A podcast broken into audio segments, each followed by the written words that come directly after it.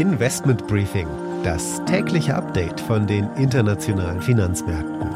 Ein The Pioneer Original. Die Aktienmärkte holen Luft, denn die Russen ziehen ihre Truppen zumindest teilweise zurück und beenden erst einmal die Manöver. Wie es weitergeht, ist noch nicht ganz sicher. Allerdings stehen die Zeichen auf eine diplomatische Lösung.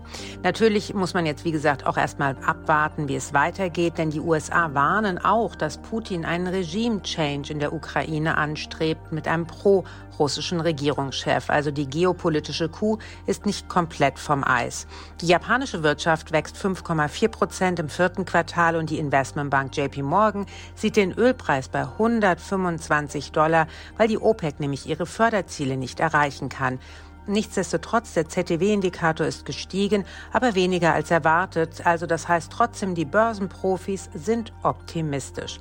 Und damit einen schönen guten Morgen aus Frankfurt. Ich freue mich, dass Sie wieder mit dabei sind. Mein Name ist Annette Weißbach mit dem morgendlichen Update zu den Märkten.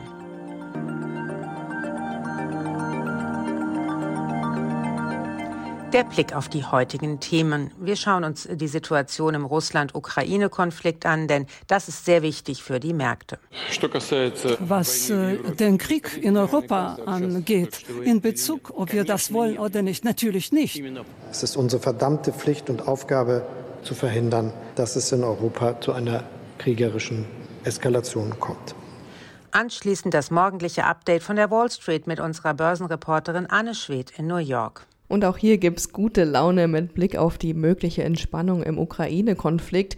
Heute könnten aber wieder die Zinssorgen in den Vordergrund rücken. Danach schauen wir uns deutsche Banken und die Geldpolitik der EZB an, dann das zusammen mit Joachim Würmeling, erst Mitglied des Vorstandes der Bundesbank. Die Zinswende, die beginnt nicht erst mit der Erhöhung der Zinsen, sondern schon mit dem Einstellen der Anleihekäufe. Die Aktie des Tages ist dann Glencore, denn Glencore, der größte Minenbetreiber und Rohstoffhändler der Welt, hat Zahlen vorgelegt.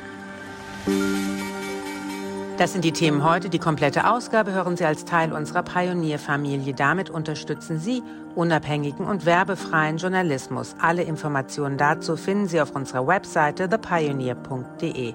Ich hoffe, wir hören uns auch schon bald in aller Ausführlichkeit wieder.